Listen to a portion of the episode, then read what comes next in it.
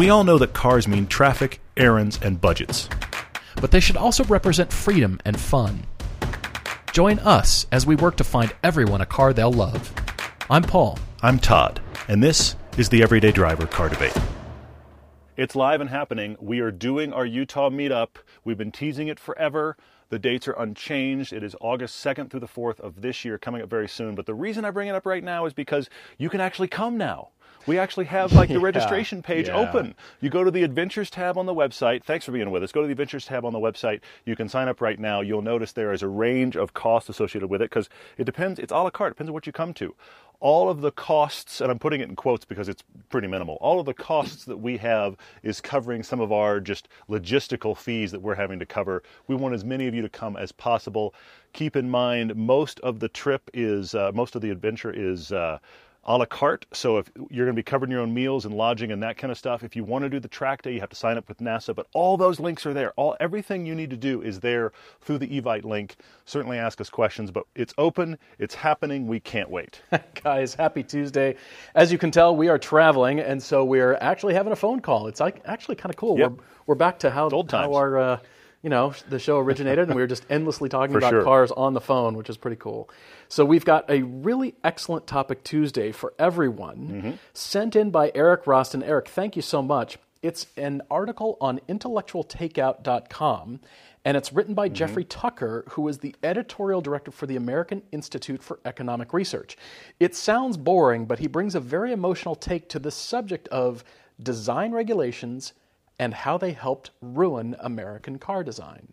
I find this fascinating. We, we might have to come back do. to this. Just like our rant about what defines a sports car, we might have to revisit this over time because this is just for American cars, which is about the article, not to mention car Yeah. design worldwide and regulations worldwide.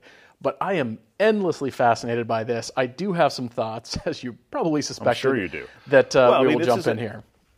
It's a great opinion piece, but then at the same time, it speaks right to the stuff that you have experience with and that we've talked about at large. I have little to no experience with this, and I still have thoughts. So uh, you know, it's this is a fascinating thing because we talk a lot about you know all of the regulations and how they change things. And one of the ones that I, I'm going to start here and then pretty much hand it to you, Paul. But one of the ones that I talk about all the time because I'm baffled by it is the pedestrian crash regulations, which actually originated in Europe. Yeah. And yeah. the, the best way to look at it is look at a Honda Accord from the 90s and look at a Honda Accord from right now, and you'll notice what's happened to the front end is it's become a brick. And that's for, I mean, really, I mean, it used to be, honestly, you don't think about, I think about the Honda Accord you used to have, Paul. What was your, what years was yours? It was a '92 Accord EX, fully loaded, and it was a manual. Yeah. It was the it was the 16 valve manual. I was so proud of proud of myself. 16 valve. But I keep I keep thinking about the fact if you pull up a picture of a '90s Accord like the era you had, the fr- the nose of that looks almost svelte, and this is still a front engine car. I mean, sure, I can say Lotus Elise versus Honda Accord, but that's not fair. I'm talking Honda Accord. It actually has a raked nose on it compared to the current Accord, which has this big, I'm exaggerating, but big Mack truck style grill followed by a brick hood. And that's pedestrian crash ratings. You're that's the beginning of this problem. But that so that's the one that bugs me, but there's so many layers to this. Yeah, there are. Well, we've also got a cool car debate from Eli Hoagland. He's up in Bozeman, Montana, writing about the benefits of buying a properly modified car. And he's got one mm-hmm. that is very surprising. We will describe it all for you. Completely, yeah. And then he's also a Subaru guy. You have probably gotten that Todd and I, if you have $25,000, you're looking for a four door sedan, buy the WRX. we haven't revisited this, and I mentioned this to you. We haven't revisited WRX land in a long time. And that's Uh-huh. You're where right, he's coming right, from, yeah. from a Subaru ownership headspace and love for these cars. But I think Mm-hmm. Yeah, you and I both yeah. have some other suggestions besides the WRX, which will be For sure, for sure. Yep. All right. Well, we got to jump into this debate. As I said, Jeffrey Tucker is the author on Intellectual Takeout, and we will post the link to the article. And it's a not to mention a, a really interesting website, but the overall premise is that what happened to the decline of American auto manufacturing, and why do American cars look like boxes? and, hmm. and even Eric said, yeah, they're all painted Soviet communist colors. And I just, I cracked up at that. Just the grays and the browns and the black and, you know, all these boring colors. And therefore the car does not stand out. What's gone mm-hmm. wrong? What happened?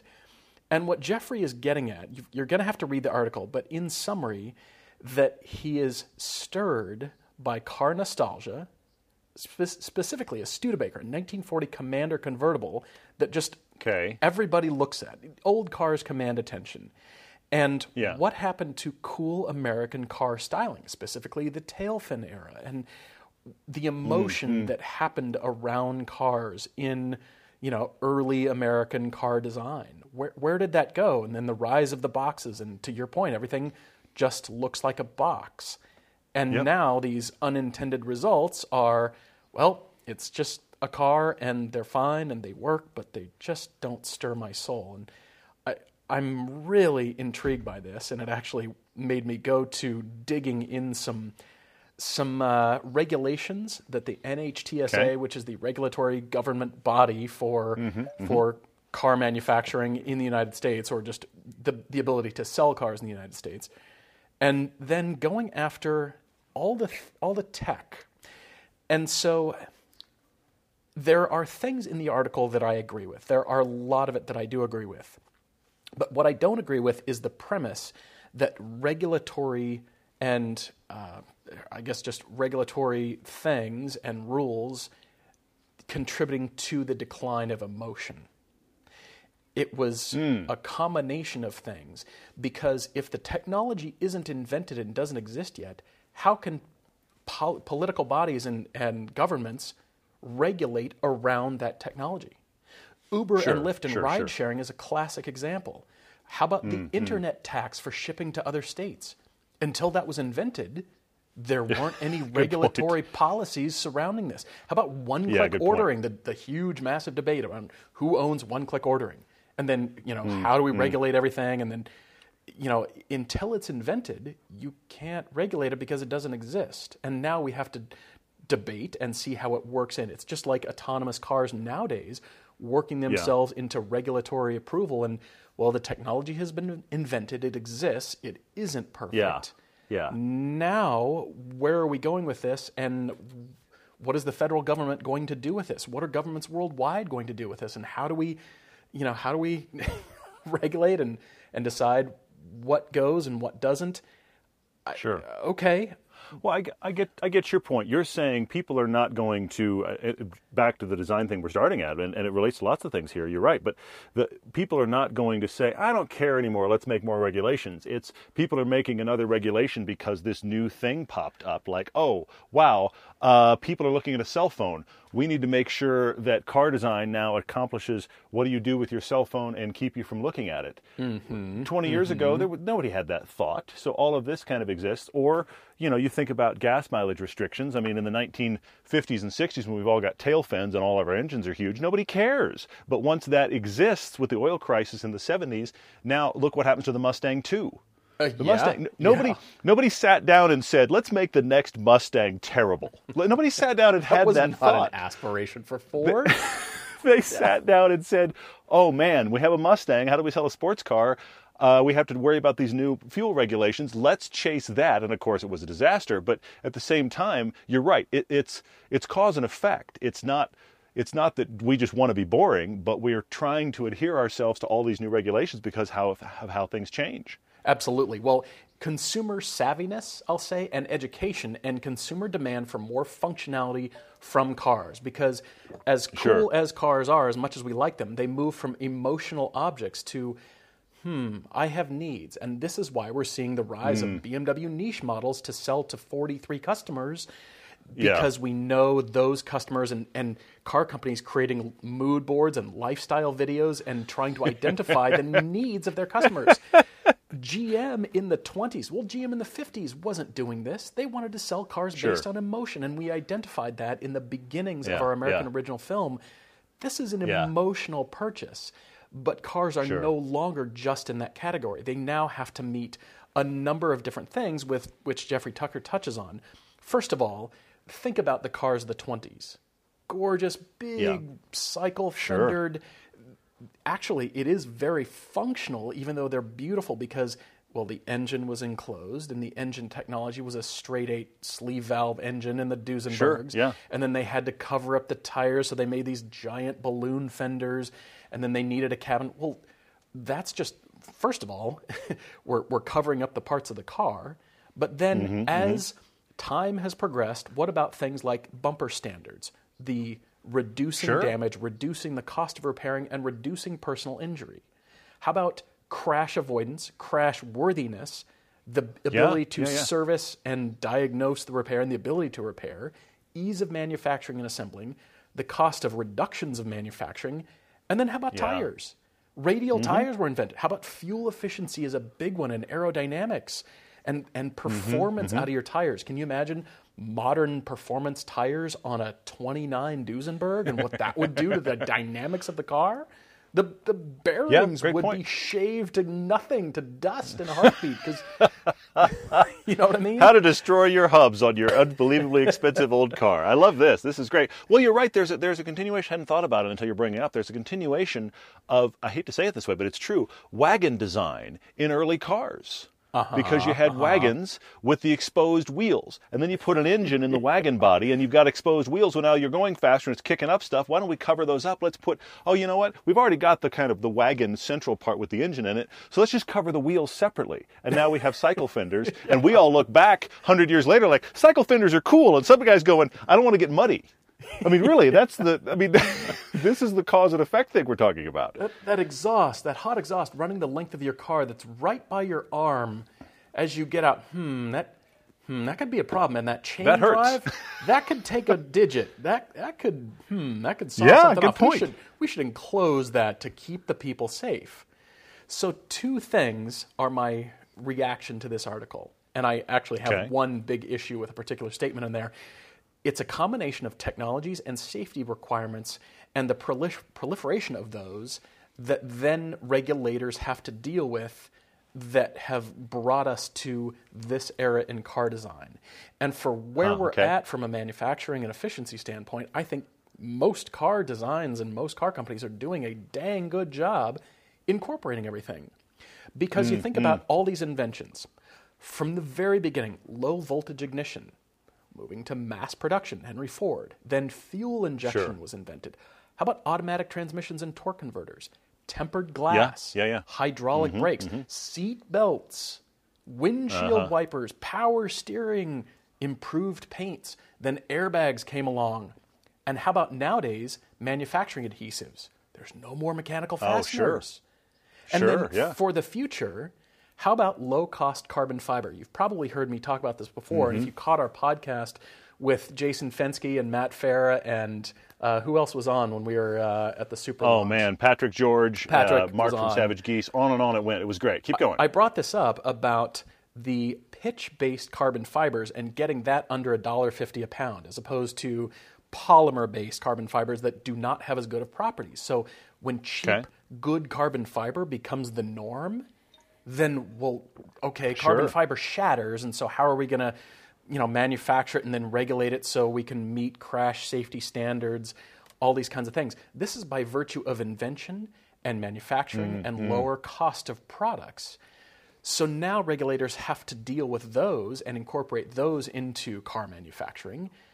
So uh, okay, I, I understand that it's it's easy to point at a car and think, "Wow, those politicians regulated the fun and emotion out of cars." It's been technology, but how about the balance between all these inventions of cars making two things: the cars better, making them more fuel efficient and aerodynamic, and keeping the people safe. I'll be honest, crashes in old cars, no airbags, maybe they didn't have seat belts, they're built of iron.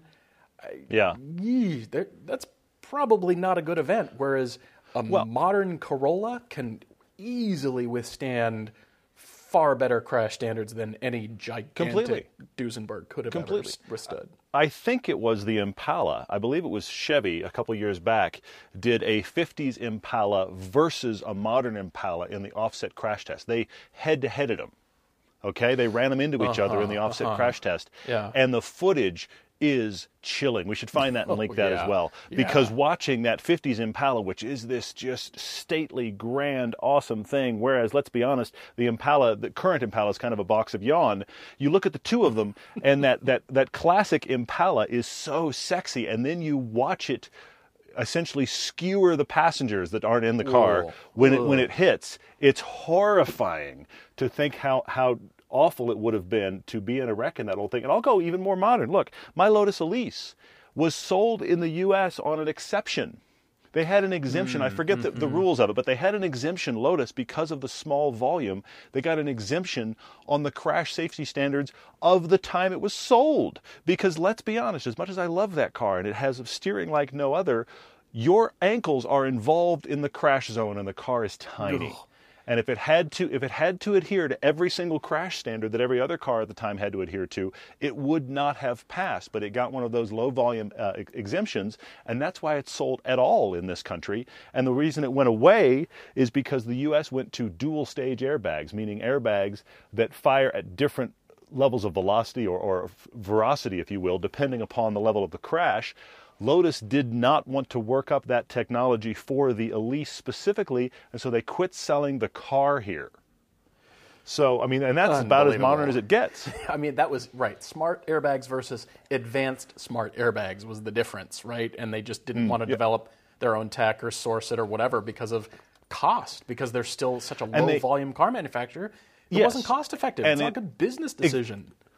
Totally. Well, and, and come back to this. The the Evora went away for a year or two because the same regulation required the Evora to have the same kind of advanced airbags. Right, But right. Lotus took the time because of the cost point of the Evora to figure it out for the Evora and continue selling the Evora a year or two later in the US, whereas the Elise they just went, we're not doing it anymore. So fascinating how I mean all of this stuff relates. We're talking about you know less glass, higher body sides, uh, the t- pedestrian crash test thing. All of this. I mean I hate to say it, but it's almost like the early 2000s Transformer Camaro becomes the archetype for modern car design.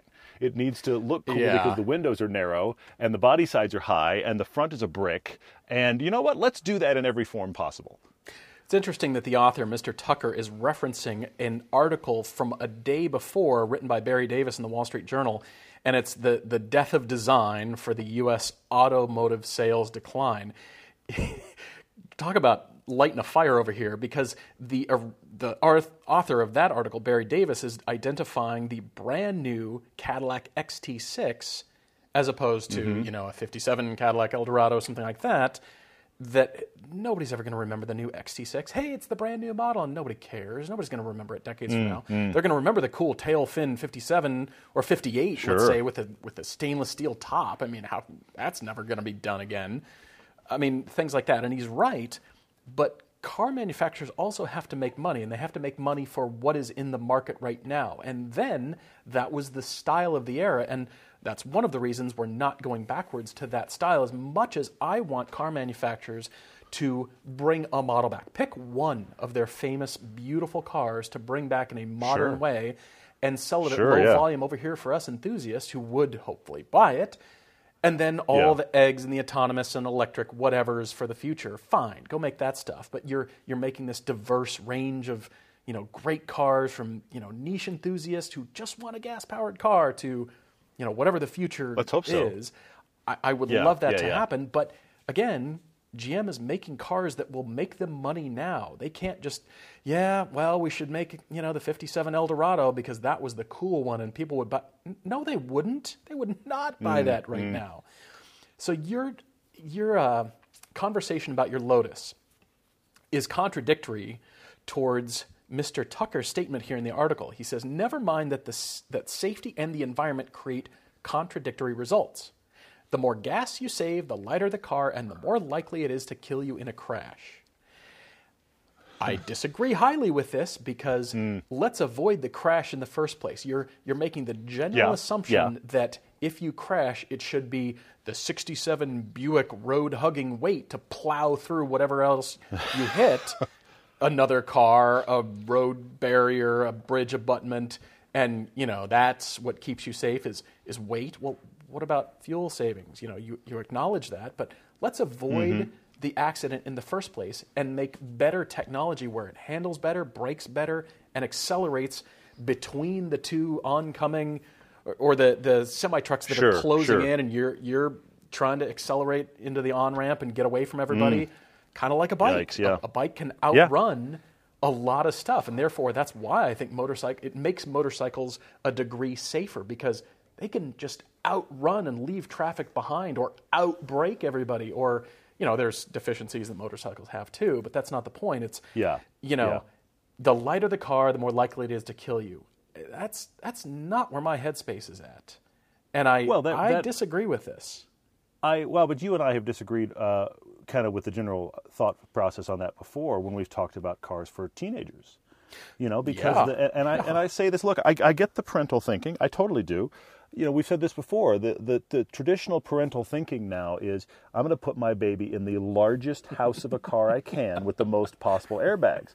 But there's no consideration for the other side of that equation is they're so removed from the driving experience and if it goes wrong, this thing they're driving is so unable to be agile or quick responding and is now carrying so much weight and mass that that young driver is probably very unprepared to handle it in a situation. Mm-hmm. You put that same driver in a Miata, and I'm not saying the Miata is the end all be all here, but it's a great example. You put them in a Miata that is a manual transmission, and now they are required to think about what they're doing at a level that is look, I'll go away from the Miata. The brand new Corolla XSE we drove, mm-hmm, okay, with the mm-hmm. six speed manual. That's a pretty bare bones car. Buy a, I'm going to buy a car for a teenager, but it has modern airbags, modern tech. It's not heavy, it's not overly fast, and it's got a six speed manual. That versus I'm going to buy a uh, recent monster SUV for my kid. The monster SUV is supposedly going to be the safer choice, but I submit that the Corolla is the far safer choice because they can probably handle that. Exactly. I, I'm with you on that.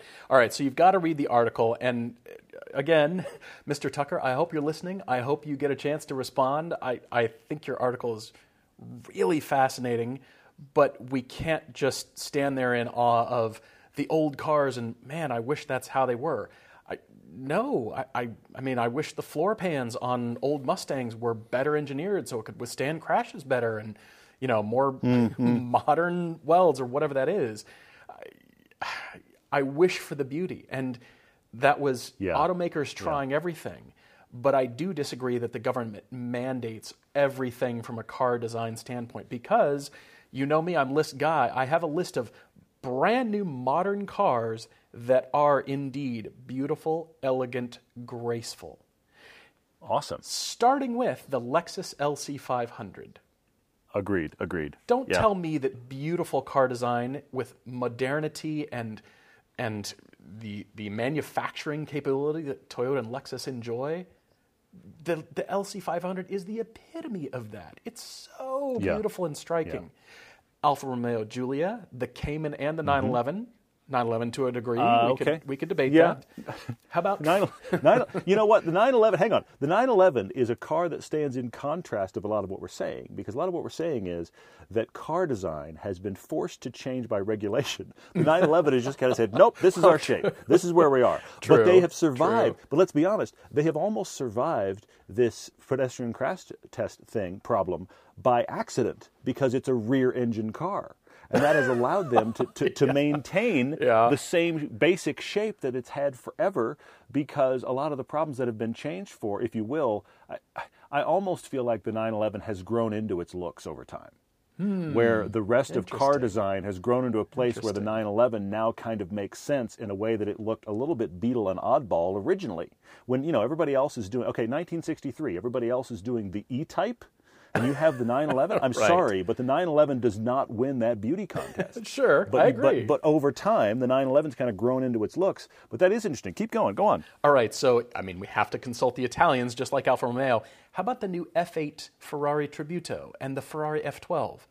There's some Yeah, gorgeous surfaces going on. Creative, beautiful. Yeah, for sure. For sure. The Agreed. Pagani Huayra, the Koenigsegg Oh. Jesko, the brand new Jesko named after Christian Koenigsegg's Mm-hmm. dad, the Mercedes AMG GTS. That thing is beautiful and sexy. I don't care what you say. Objectively great looking car. I totally agree with that. You're right. You're right. Yeah. I think the new NSX is beautiful.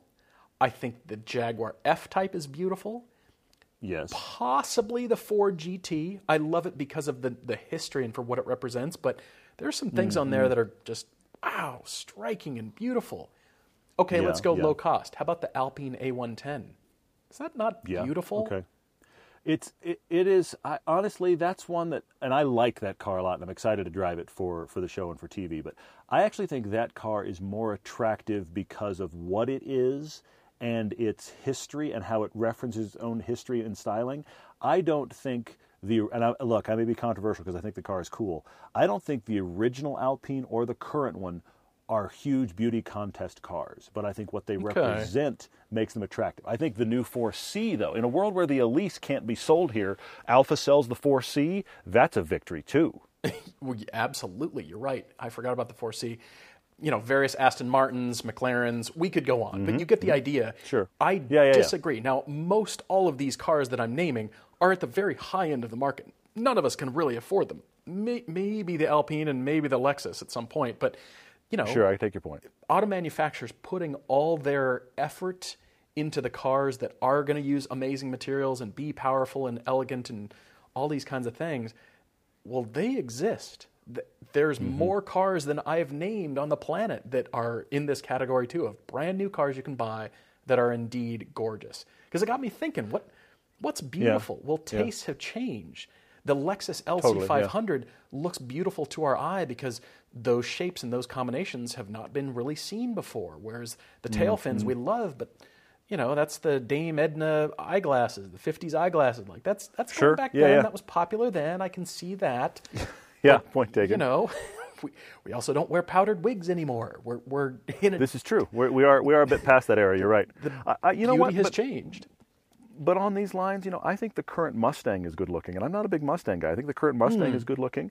I think the uh, the Mazda RF, the Miata RF, is great looking. Talking about affordable cars, I know it's not for everybody, Yeah. but I think the 86 BRZ uh, FRS 86, I think that is a pretty good looking car as well. I think for most people recognize that as what it is, which is a sports car, good sports car shape versus you know just kind of another car in the crowd. I mean, those exist there. I also look. I am going to even bring up a CUV. I think I don't know that I'd go with beautiful, but I think the Volvo XC40 is a head-turning design. Yeah, it is. I saw one today, as a matter of fact, and I went, "Oh wow, yeah, that's right. We drove Yeah. that. We really liked it." Yeah, And, and, and don't don't me wrong. I, look, I'm not a, I, obviously we've talked about it. I'm not a huge CUV fan. I don't think that that is a car. I'm just like, whoa, that's beautiful. But every time I see one, I'm just like, that's well done. And you know, because of its market segment and because it's Volvo and because it's a CUV, its first and foremost concern was, guys, designers, it must check all these safety boxes. And they still mm-hmm. came away with something where it's like, that's pretty cool looking. Mm-hmm.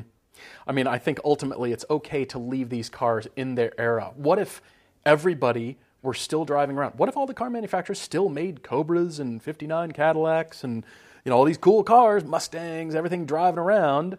Well, great. I, you know, there'd be have to you know have to be a lot of re-engineering and new components and new materials and that kind of thing. But that's the style of the times, and that's identified as cars are fashion objects, and then consumers wanting more out of them has caused this, along with regulation, along with technology. So ultimately, I think it's a combination of things.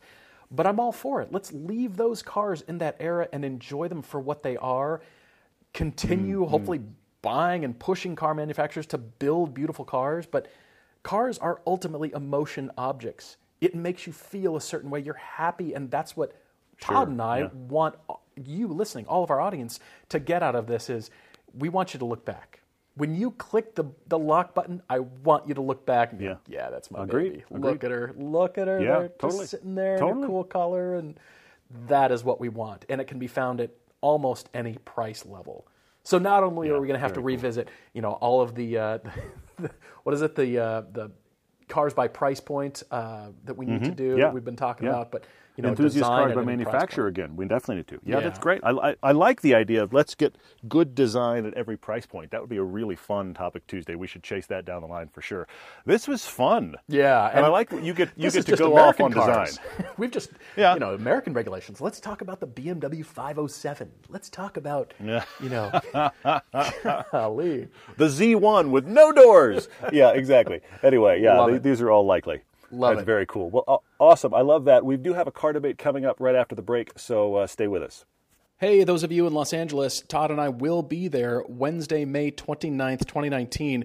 We're going to be grabbing a quick bite from about 6:30 to 8:30 somewhere in there, a couple hours at the Westfield Century City Mall. It's the food court there at 10250 Santa Monica Boulevard in LA. So if you're in the area, we'd love to see you swing by and grab a bite. We're often asked how we find the cars we recommend because we do a lot of research for the show. Local or nationwide, our searches start with our friends at AutoTempest. Instead of searching each car site separately, you can enter your parameters into AutoTempest one time and search them all at once. You can see results from Cars.com, Cars Direct, eBay, and more, or you can jump to AutoTrader and Car Gurus without entering anything new. You can even search all of Craigslist nationwide. You know how hard it is to search Craigslist all at once? You can with AutoTempest.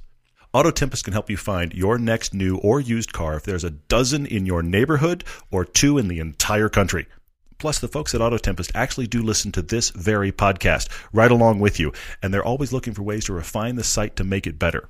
They already have research tools, buyer and seller guides, and are listening to what features users want. So, if we give you drive homework, or you're chasing your dream car, or you're just looking to feed the disease, Autotempest.com is the place to start. Heck, I was on it an hour ago. So we're back with a car debate for Eli writing to us from Montana, and and this this first reads like I want a WRX, but I think it goes broader than that. Mm-hmm. Eli's mm-hmm. been with us, yeah, he's been with us for a while. He's 28, and uh, and he and his wife uh, are uh, are chasing a new car. Now she has a 2010 Honda Crosstour that's covered. She likes it, it works, it's fine, it's no problem. Where this gets interesting is that he has always kind of lusted after the WRX. He has now his first decent job to buy a car. He's got a budget of up to about 30 grand, but he's been driving a 2011 Outback that is full of surprises. yeah, no kidding. Well, uh, Eli's father passed away about three years ago, and he was mm. a gearhead that worked on all kinds of things. He said he could fix anything before the OBD standard was invented. By the way, that's something else that's that was cool. invented and you know modernized yeah, and regulated promptly. For sure, for so, sure, yeah, of course it was. Said he had a 1969 International flatbed pickup truck with the 6.4 liter V8. He had all kinds of stuff, and Eli memorializes him by spreading a pinch of his ashes on any engine of any car he owns that has over 200 horsepower. Pretty cool. I love that's that you're. Pretty cool. You that's very cool. Remembering your your family and remembering your dad, but uh, yeah, that's awesome. That's that's great. He has contracted the disease since finding our content. I'm so glad to hear that has owned a few cars, but mostly Subarus. You notice this? He's yes. Oh, Subaru oh yeah, guy. big time. There's a lot of Subarus in here for sure. Yeah. it's 05 Subaru Legacy. Well, first of all, he had a 2000 Ford Focus, screwed a, a turbo he bought on eBay to it, blew up the transmission, sold it for scrap. Yay! Yeah, bought it for. By the way, bought it from six for six hundred dollars. yeah, right, right. screwed screwed an eBay turbo to it, blew it up. I mean, that is that is honestly that is the dawn of the project car disease right there. Bought a car for cheap, bought a part for cheaper, merged them together, had a catastrophic event. Wow, that was funny. I mean, that's really what that is. I'm telling yeah. you, there have got to be some sort of cave drawings and hieroglyphs from early mankind about how you bought a crappy car and you screwed a turbo to it, you blew it up, and you sold it for scrap. I mean, isn't that somewhere some cave drawing, and then fire was invented? After that, right after when that was it was fire followed by I invented the wheel followed right. by now a cave drawing where I tried to merge the wheel and fire because those things are bound to be better. That's really what that was. Yeah, is. exactly. There it is. All right, so we moved on to an 05 Subaru Legacy purchased for four thousand dollars hated the engine and suspension setup, sold for a $300 profit. Well done. Then yep, staying with yep. Subaru. 05 Outback XT automatic transmission for 5 grand purchased right after college. Oil leaks galore, lots of noises that couldn't find the origin of. Terrible 5-speed automatic. He loved it. That was totaled in a 40 miles per hour rear collision due to a texting Oof. driver got oh, an insurance man. payout of $8,000, no injuries, fortunately. And so yeah. now he's got a 2011 Subaru Outback 3.6R Limited, bought with 188,000 miles. It's about to roll over 200K, but he loves it. And this yeah. is the car that, that is the headline of the benefits of buying something properly modified. Uh-huh. because as he he took it to a shop of a friend that builds drag racers, as one does. Okay. Do you do yeah, with of your course, we all have that friend. Right? Because we all have that friend, and what you want to be is, uh, you know, I realize I bought a family box here, but let's see what it does on the dyno. That's really that. That's this is this is honestly this is the progression. This is the pictoglyph uh, progression of I invented fire. I invented the wheel. There we go. I set the wheel on fire. Then I took it to the neighbor in the neighboring cave to show off the fact that I have a wheel with fire. I mean, exactly. this is really what we're doing. And yeah. then we dynoed it and found out. Yeah, exactly. okay, so they did an ECU dump. They were poking around And after looking up serial numbers, Eli found the car had some major precision work done. Meant the flat six had been completely rebuilt with forged rings, pistons, rods, and they don't really know what else. The CVT had been replaced with a proper five speed automatic, and the bottom of the engine and some of the exhaust had parts from a Porsche GT3. Yeah, where I have, I have to stop here. and I have to stop here and shake my head because this is one of those situations. I've, I've been discovering this. This is that, that term I created a while back called carcheology, where you're trying to figure out what happened to this car before I owned it. This is that world, and I and I continue, by the way, to do this with my Lancer. And one of the things that I marvel about with my Lancer, which let's be honest, has a different front end, different front fascia. It has an aftermarket sunroof. It has all these little things that they've done to the car before I owned it, and, I- and I've dug in enough to know that it's even before the guy before me. So some other owner did it. Somebody spent a lot of money on this car. That's the thing about this Outback. If you look up a 2011 Outback, this is not a well when Outbacks were cool, because you know you could argue that there were like you know smaller Outbacks and Foresters where they were interesting. This is the big boat of a current Outback. But somebody took this thing and spent I don't even know I can't even guess how much money doing. Think about this: all new transmission, forged internals what on earth? There was money spent, and and here we are with Eli, who bought it for eight grand. Unbelievable. Okay, so after the dyno run, they found out it makes 315 horsepower, 294 pound feet of torque, rather than the 254, 247 from the factory. Runs on Yeah. 87 octane. He said he's got General Tire RT43 tires on it. And my favorite sentence of all is this it has no right to exist. Isn't that awesome? This I love car it. has no right to exist, and yet it does. I, Yeah, it's great. It's really good. It's really good. Ah, I love it. But this is where this is where the problem begins because Eli would like to have something a little more enthusiast based, but here he has, for lack of a better way to put it, an accidental enthusiast car, and he has it for cheap. Right. So now he wants to spend 25 to 30 grand. He would like to have something that has a back seat for a child seat, uh, a a good hatchback, and heated seats. Those are his requ- primary requirements. But he wants to come away with something he likes and is surprised by as much as this Outback, maybe even more. He's leaning toward the WRX because he's always wanted one. Yeah, yeah. But the first thing I have to say, Eli, is you realize if you go buy a modern WRX, it's not a hatch. Right, right.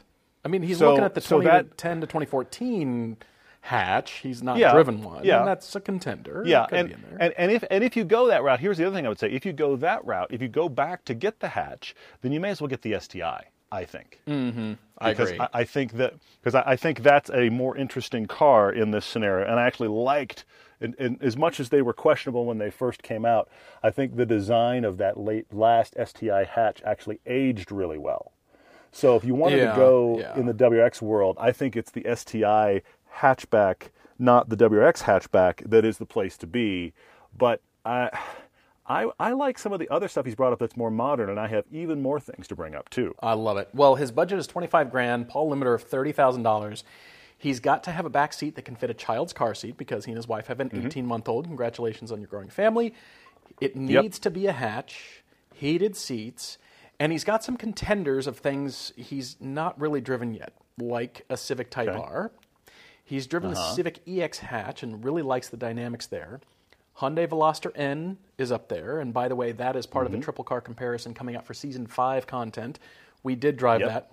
Uh, we mentioned the prior gen WRX STI hatch, so 2010 2014. Kia Stinger GT, he is not driven, but he'd have to kind of wait for them to be a bit used. And mm-hmm. Focus ST, so all the kind of the usual suspects in here. And then, you know, he's saying, well, where do I go? You know, he needs to drive all of these for his drive homework. And Eli, I think you realize For that. sure, for sure. I don't Yep. know that you're going to get all that done in Montana. Even you might have to go to Vegas or L.A. or Washington or somewhere if you're on vacation. Come down to but- Salt Lake. and Well, drive yeah, a bunch absolutely. Of Come to Salt Lake. Salt Lake's got a pretty good, uh, pretty good Turo market too. So Yeah, you might want to do that. Or you're right. You could true. probably go to Vegas and Turo about anything. That's an interesting. That's point. my- Honey, that's we're going to go to. Vegas for vacation, and I'm going to drive a bunch of stuff. I, mean- I actually like this conversation. Look, yeah, I your realize wife's that going an to hate us, but you're going to have a blast. Yeah. I realize that you have there- a newborn, and and you know, you're- Yes, but- that is part of it. But but But- this is what parents and in-laws are for. You take your you take your random vacation. They're excited to have the grandkid. You go off and do stuff. Come on, that's how this works. I anyway, agree. yeah. All right. So I I think the Civic Type R is up there. I think you can get Type Rs for about thirty now, somewhere in there. And you know, I'm looking for in Bozeman the ability in the Subaru arena where it's not so exotic and weird and you know you you might have trouble servicing it or something like that you know a BMW or something like that so Mm-hmm, you know I was toying with the new Mazda 3 hatch I am toying with this because Okay. it's a brand new car with a manual transmission yeah. and all-wheel drive so it is kind Fair, of fair. the Yeah. prior gen WRX STI hatch by Hmm. Mazda without the turbo it doesn't have nearly the power Yeah. but It doesn't. It doesn't. yeah. All right, but all-wheel But there's a, there's a compelling. It's a compelling build sheet. I see where you are there for sure. Absolutely, Yeah, and it's yeah, a yeah. compelling price. And I know I'm not even spending 30k, but you know that is a compelling thing. I mean, look, Eli, I was I was toying with things like the the Buick Regal GS, and you haven't mentioned that manual Sure. transmission is a priority. You you have not stated that in here. And by virtue Mm-hmm. of your other cars, you've said, well, they're automatic transmissions, and so I think you probably would be able to, you know, go for an automatic car, or something like that. But I'm looking Yeah. for the enthusiast, but if if you don't, I love your list. I do think the new new Mazda 3 needs to be on your list of driving. But like I said, Okay. fly to Vegas where there's everything. Come down to Salt Lake. Go to somewhere on vacation and Mm-hmm, get your drive homework done in a weekend, and it's a fun. You go out for dinner, go out for lunch, whatever you're doing. Have a grand time and get all that checked off Yeah, because yeah. you might need to buy one of those cars and drive it back to Bozeman. Is my point. And Interesting point as well. I see you. Yeah. might yeah, not yeah. even be able to buy one. Okay. there. So I'm I'm just Okay. wondering. Uh, but I want to hear your choices too. Well, I, I want to talk through his choices. I want to add a couple wild cards as well. Uh, look, Eli, you mentioned the Civic Type R. I think that's a fantastic dad car. I think you would enjoy it like crazy. I'm trying to find things that you will be surprised by in the same way you have been with your Outback. Now, let's be honest. sure. You're surprised by the Outback because it's not what it should be. Okay? But you said you've driven This the car Focus. has no right to exist. Ser- seriously, you said you've driven the Focus ST and you thoroughly enjoyed it. So I, I'm using that also as, as a frame of reference. I like the Focus ST a lot. We've talked about it before. We've talked about it against lots of other things. We have a an old piece now that was Focus ST versus uh, Mazdaspeed 3. Both of those are very fun cars. I think uh, you're going to want something a little more modern than the Focus ST, and I think that not only is the Civic Type R uh, more modern, I also think it's more fun than the Focus. I think it is better sorted than the Focus ST. I'm taking the, the Focus kind of lower on your list. Also, you have the Hyundai Veloster R, uh, pardon me, Hyundai Veloster N on your list. That's also more fun than the Focus ST and you can go get a new one for your budget, which Mm-hmm. is amazing. I, I think the Type R may be a stretch. I mean, you may find one at 30, but I really think legitimately you're going to be at 35 or so out the door there. Probably but so, The, yeah. the Veloster N, you could just go get one. And I think you'd be shocked by it. Now, you're dealing with a, a two seat, well, okay, three door, four seat car. yeah. Yes, that can work for family and for child seat. You aren't dealing with a full four door. I still think you would love that. I think that is a, is a big contender here. I like that a lot. The Kia Stinger made me think about a few other things. Yes, technically it's a hatch. Yes, you would have to wait a bit, I think, to get it down to your budget. But that made me think of a couple other things.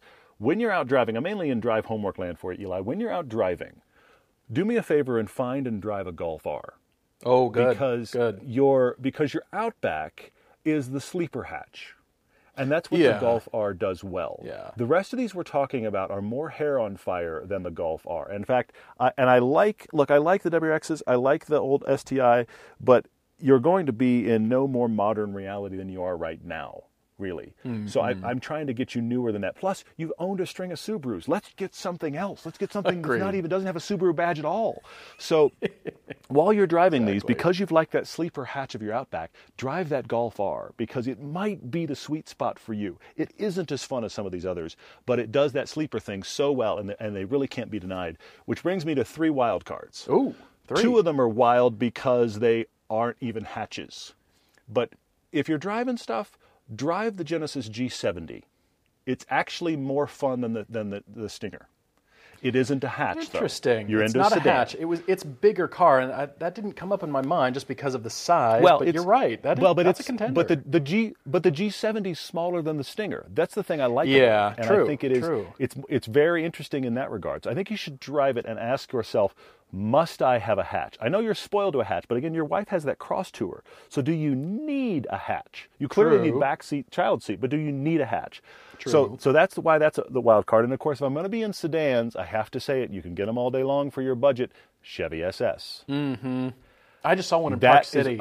It, it's like, wow, Oh, there's one. How they're cool. they're fun. And they look. I was looking today. Of course, I was. I was on AutoTempest and everywhere else looking around, and uh, and they have it in orange. And I was kind of like, I don't need one of these cars, but they do have it in orange. So anyway, but but you could get one of those Chevy SS. That's an amazing dad car. You would love that. You'd love the power. That's another one of those. I'm thinking in sleeper world you would love. And then my favorite wild card for you because it is everything. It's all-wheel drive. It feels like the Outback, your Outback, done from the factory by somebody else. Okay, all-wheel drive, full-on hatchback, nice modern tech. The problem I have is I think it's five to ten out of your budget to really get one. But the Volvo V60 Polestar. uh, yeah, budget. Wait, what? For for thirty? Well, but no, I mean here's For 30. No, well that's the thing. I, I looked. I looked. Options between 30 and 40. Options. Most of the all the all the new ones are 60, but I'm looking I'm looking at used ones. Like And they're under I found 40? that pristine I found that pristine, that crazy fun Polestar blue one. I found one of those for 37. you're Without a lot of kidding me. Yeah. So again, I've, I've blown your budget. I've played Paul here, and I've blown your budget. But I just thought, if I had to think about who do, who's done from the factory a modern version of what you like about your Outback, I think it's that V60 Polestar. Ooh. My my concern is service. Does Bozeman or you know somewhere else have a Volvo dealer for service? But Excellent a- question. maybe No, I think a that's across good, the board. Uh, independent dealer or independent shop. I mean, um, Yeah. I like the idea. Yeah. Polestar. That that would be very different and hot. Because Yeah, all your Well, I- friends, I Eli, do. would I feel like- "Hey, cool, Sue. What? Yeah, but I do. I think that is the closest to what he accidentally has right now. Mm-hmm. You know. Mm-hmm. So anyway, so so Eli, Very there's a bunch of stuff to drive there. Thanks, thanks for being with us. Thanks for for liking what we do. If you haven't rated or reviewed the podcast and the TV show, that all of that helps us, and we love that you've been with us for so long and listening. So we hope there's something there that's helpful. Yeah, for sure. He says, uh, "Have we ever had a close call because we were too busy looking at a cool car that just appeared you near you in traffic?" yeah. As a matter of fact, I'm traveling in Washington and I just saw a black GT3 RS 4.0 sitting $375,000 Oh, car uh, right there, just Yeah. parked like we're Yeah, going for a walk in the park, and there it is. It just appeared. I love it. Holy I moly! Well, my problem is, yeah, just beautiful women, but you know that's another problem. So. it's a totally separate issue. I, I, yeah, it is. Cars and you know. beautiful Anyway. women. all right. So jump into questions Yeah, over here. We've got a question. Uh, Ted wrote to us. Ted Adam Green asks, "Would would a much better name for the electric Ford than the Mach-E? What would be a much better name than the Mach-E? Preferably not an or, older, yeah. currently used Ford nameplate. I mean, yes, anything better than the Mach-E. How about just EF, the electric Ford? I mean." Maserati's tried it with the Quattroporte. Renault tried it with Le Car. It's the car. How about just the Ford or the electric? Everybody's doing it. Come on, Ford. The Ford EF, electric Ford. I like it. That's not, that's not bad. I do like that. That's very good. Uh, you know, you actually kind of touched on it. Kirk uh, asked this question. A few of you asked this question. The discussion of FCA and Renault merging. Let's see if that goes through. Because Wow, yeah. if that happens, that makes them, I think, if not the largest, one of the largest. I, I know they'll be one of the largest car makers in the world, but I think they may be the largest if that goes through. But also, I was thinking about all the sub brands that covers Do they the kill number off of brands, that though? covers. Do they Well, but, but think about the fact that Mitsubishi? that Renault exactly Renault's now got Mitsubishi underneath there and Nissan, okay, and FCA has got everybody: Alfa, Ferrari, Dodge, Chrysler. I mean, it goes Fiat. It goes on and on and on. The the list of brands that would be underneath that umbrella is staggering to think about, and I'd be hmm. very curious to see where it goes if it goes. It, it's it's kind of just been breaking news discussed. I'm fascinated to know if it goes and what that would mean for all of those cars. Somebody else asked, does that mean they'd bring the Alpine A110 here? Please do. But I don't. I mean, Oh. look, that's so far down the road to this. Well- wouldn't that be crazy though? That just means uh, Renault has access to FCA's dealership network in the United States, which True, means, true, true. No, you're right. You know, just ramp up the service uh, abilities and you know folks who know how to sell the car and bring that Mm-hmm. car. But as the hatch addition to that, the uh, I, rem- I mentioned the Le Car. How about the Renault R5 Turbo? I mean, Mm-hmm. if we're gonna mix metaphors and mix everything, it's it's the Hellcat engine in an R5 Turbo. I- I mean, let's let's do something crazy to acknowledge everything that these the history of these car companies. I'm fascinated by it. I mean, it's it's like one one ring to rule them all, I guess. One car company to rule them all. You're well done. Look at you with the Lord of the Rings reference. Hey. What happened there? Hey. hey, I'm quite impressed. I can pull it out just like you can with sports occasionally, and you'll pull out some stat. And It like, does. How did It you know that about baseball? Yeah. How did Todd even know that that's how baseball works? Anyway, yeah, exactly. Yeah. oh man. Well, uh, Alvin Tio asks, "Is the Peugeot RCZ, not the R, worth exploring as a fun car? Its price in his country is decent for it for its age." I've always liked the Peugeot RCZ. Of course, the R, but I've always dug that car, even though it's front-wheel drive. But I like that it is technically a four-seater, roomy four-seater, and I've just liked Hmm. the design. It's like the Mm-hmm, French interpreted the Audi TT and made it sexier. Oh. That's an interesting, interesting through think? line. I do see how you got there. They Yeah, take their yeah, yeah, I see that for passion, sure. Sometimes weirdness, but mostly the beautiful emotion in their cars, Yeah. and take the German staid TT and make it gorgeous and sexy. I see what you're doing. That's a good. That's a good description on that. I like that. Uh, Instagram 13b spot asked, "What car make or model had uh, had the best or worst influence on changing the automotive landscape?" And I tried to stay new, and I thought of two Oh, good. that I think once they dropped, you saw a lot of other car makers thinking about we should really pursue that arena. We should really go that way. The first is the Toyota Prius. If you ever see a first gen Okay. Prius now, it's a sedan and it is it is woefully ugly. If you ever see a, a first gen Prius, I not finished that the other gagging, ones, so I'm listening now. yeah, not yeah, not that the other ones have become overly attractive, but the first gen Prius was was objectively a terribly ugly car. Yeah. Uh, so anyway, but, but but the minute Toyota came out with that, the whole kind of automotive industry went, "What is this?" And then it was successful. And then the second gen was wildly successful. And what did you see? Almost every other car maker started making a hybrid something Uh huh. Yeah. Yeah. that that that didn't even have it in discussion prior. The Prius drops makes it a thing, and now everybody has got a hybrid something. In a similar vein, the Porsche Cayenne. They weren't the first to do the SUV by any means. I'm not claiming that they were, but they were the first. Wait, who's doing an SUV? They were the first of that list. And the minute that they dropped the Cayenne, this all sports car company drops the Cayenne and makes it a thing and then makes it their most successful model. I feel like that was the domino for which any car company that wasn't making one said, we've got to make an SUV.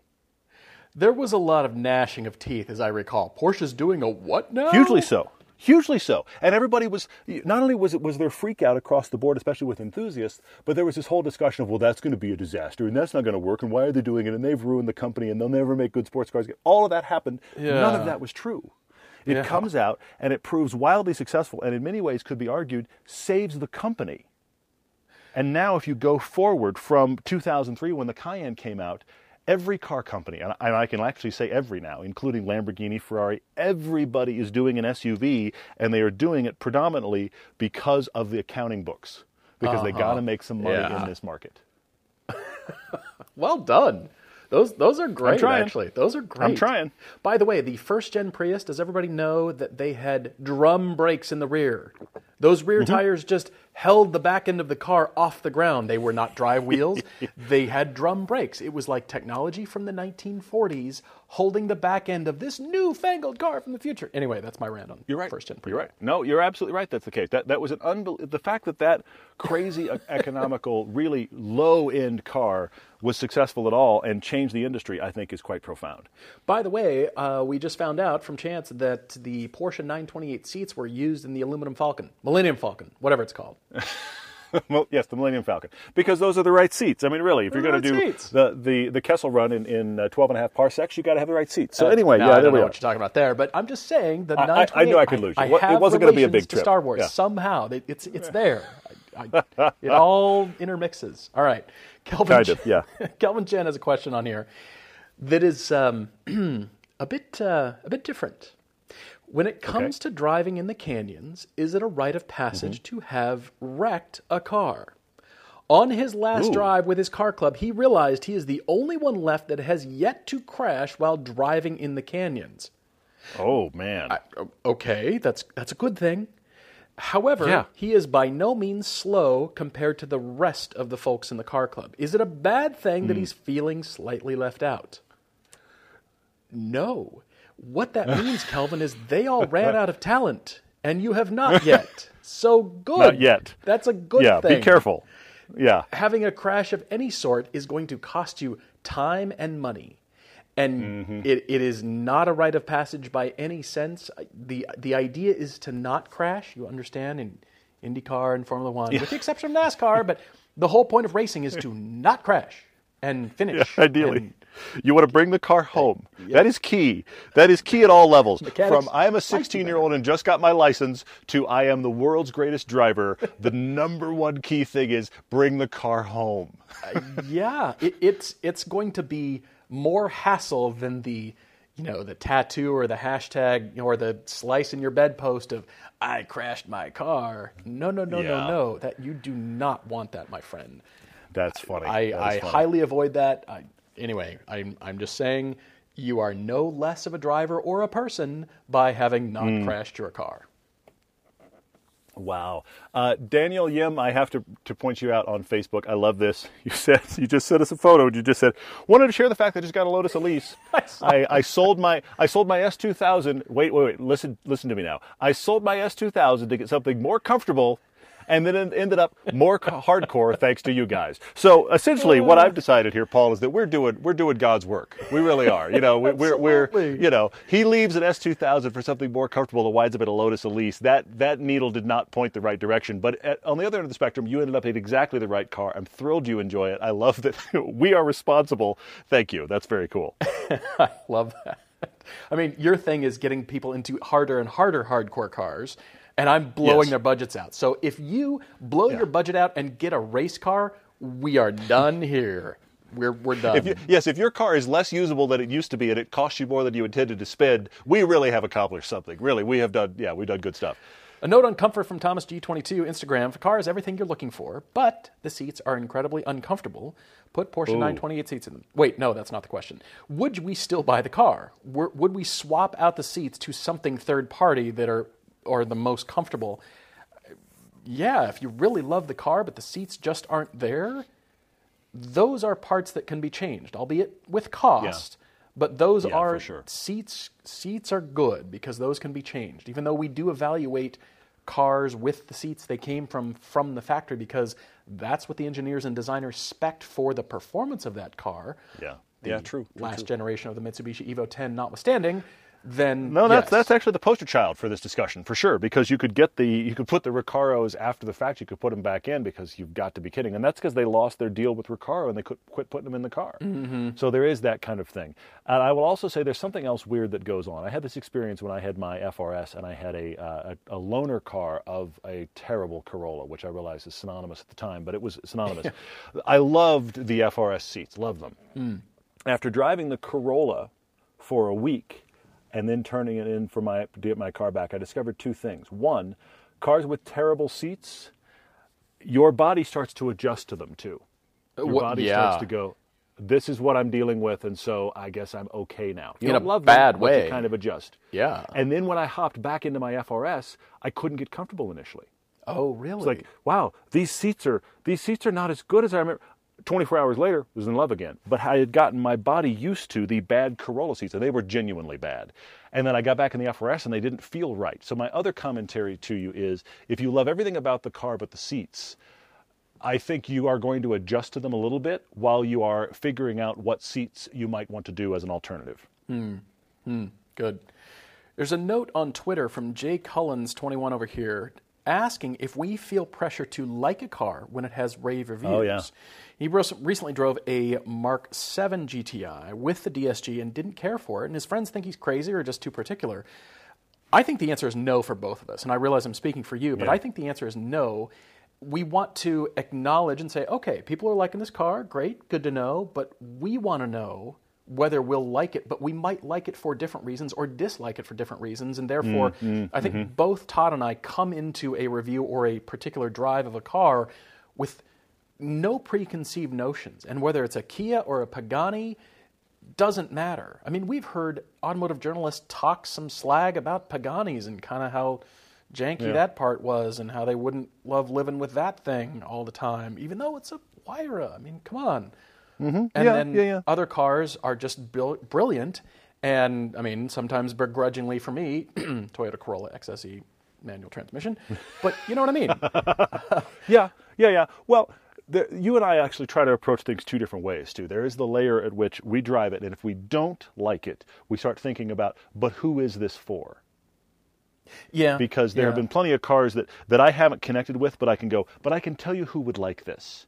And I, and I feel True, like that's still true. part of our job. On the other end of the spectrum, we've driven a few things where I'm like, okay, if anybody likes this, they haven't driven enough cars.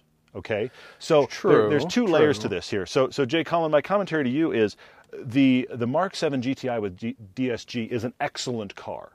That doesn't mean it's a good car you're going to like. No car is perfect, and just because you don't like it, by the way, that doesn't make you wrong. That means it doesn't speak to you, and that's what we're all about: is get into a car that speaks to you. And generally, look, I'll say it. Most of the time, when I drive Volkswagen products, I don't like them nearly as much as everybody around me seems to like them. Hmm, but I have to be objective enough to go, okay, for a segment of people, we talked about it for Eli earlier. For a segment of people, for the the GTI or the Golf R checks every box they need.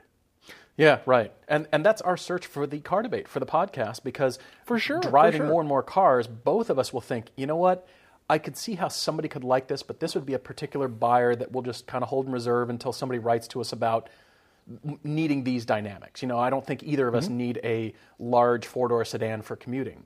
But there's good ones out there that definitely speak Totally. to people that meet their needs. But that's not what you and I are going after. So, you Well, know, and- having and- that and if- validation and driving it is very important. Totally. And total flip side of it, I know I keep bringing up the Lotus, but I've been driving it a lot and I'm thinking about it a lot. The, the Lotus I love, and I want everybody to drive a Lotus. I think everybody should own a Lotus until the minute you tell me you sit and stop and go traffic, and then please do not get a Lotus. you know, I mean. I, that's and there, that really there isn't every other car that I can think of that I love is second on the list after that car, and I'm still going, no, no, no, don't get it. That's not for you.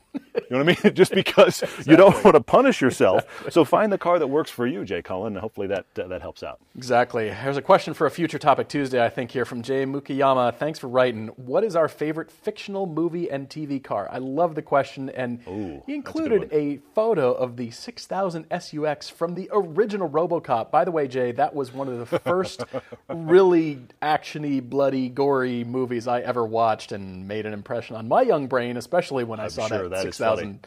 SUX. It was terrible looking. So yes, we should get to that for Yeah. a future topic Tuesday. I love Guys, that. I love that. thanks for writing. Yeah, really appreciate all your car debates, your questions, and your topic Tuesdays as well. Keep them coming, and we are definitely looking forward to next time. Cheers, everyone.